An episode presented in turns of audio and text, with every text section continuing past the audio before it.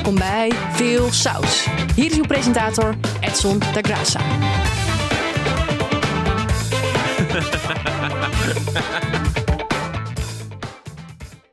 Landgenoten.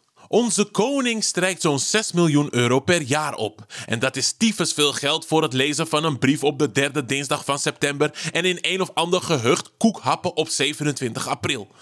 Aangezien onze lieve koning dit geld van ons krijgt, vond de Kamer dat hij de bonnetjes moest komen overleggen.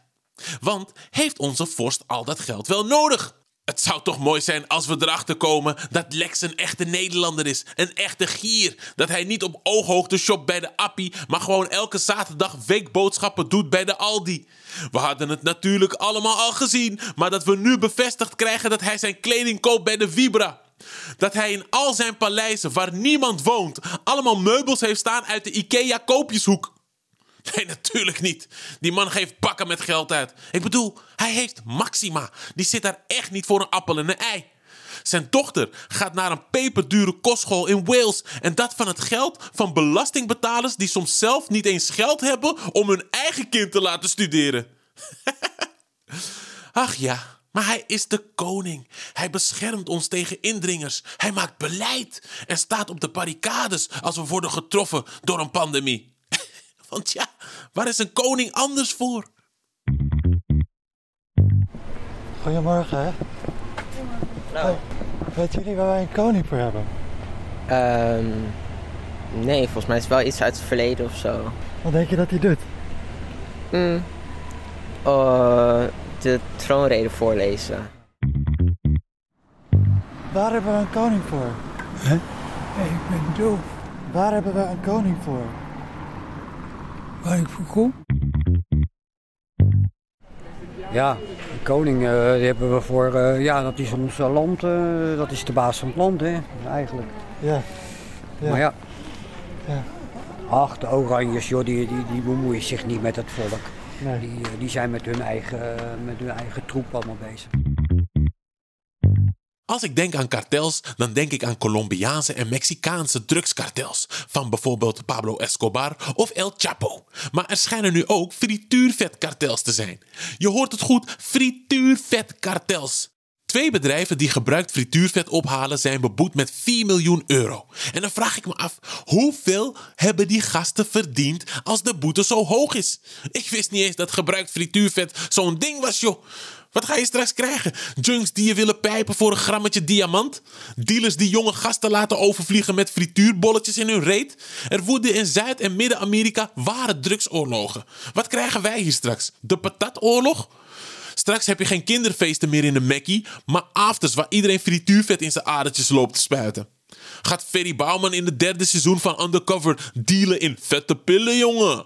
Het ding met gebruikt frituurvet is, is dat het een belangrijke grondstof is voor biodiesel. En biodiesel is een duurzamere brandstof. En duurzaam tikt tegenwoordig heel lekker aan. Dus die plofkippen van de KFC worden straks naar het slachthuis vervoerd met brandstof waar hun voorouders nog in zijn gefrituurd. Kijk, dat is nog eens circulair ondernemen. Wat zou je ervan vinden als je auto later op frituurolie rijdt? Vet. Ja, heel vet. Zou Ronald McDonald van eh, de, de clown van McDonald's een goede drugsbron zijn? Ja. Er was een storing op de server van Facebook. En omdat Mark Zuckerberg ook Instagram en WhatsApp heeft overgenomen, zodat hij zijn pens kan volvreten met al onze data, lagen ook die platforms eruit. Miljarden gebruikers helemaal in de vlekken omdat ze niet met elkaar konden communiceren. Foodies lagen schuimbekkend op de keukentafel omdat ze geen foto's konden delen van hun favoriete Pokéball. Influencers liepen ontzettend veel poen mis omdat ze niet konden worden uitgehold door bedrijven die willen dat ze hun volgers aansporen om nog meer troep te kopen. De hele Kardashian family lag op de intensive care omdat ze hun dagelijkse dosis likes misliepen. André Hazes. An- An- André? Ben je er nog, André? André heeft er niks van gemerkt, want die heeft al een tijdje storing op zijn eigen server. Ik moet je zeggen, ik had er ook last van. Soms weet je dat je geen moer in je koelkast hebt, maar je blijft gedurende de dag steeds kijken of er toch nog niet iets in zit. Dat gevoel had ik een beetje.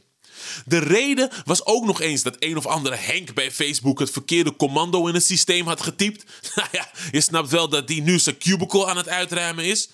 Of misschien heeft het toch te maken met het feit dat er de laatste tijd veel klokkenluiders hun verhaal doen over de misstanden bij Facebook. En dat Mark Zuckerberg dacht: Weet je wat, ik trek die fucking stekker eruit. Je kijkt maar wat je belangrijker vindt: je privacy of het delen van kattenfilmpjes. Ja, precies, dat dacht ik al. Dit was Veel Saus met Edson da Graça, een podcast van Dag Nacht Media. Bedankt voor het luisteren en tot dinsdag.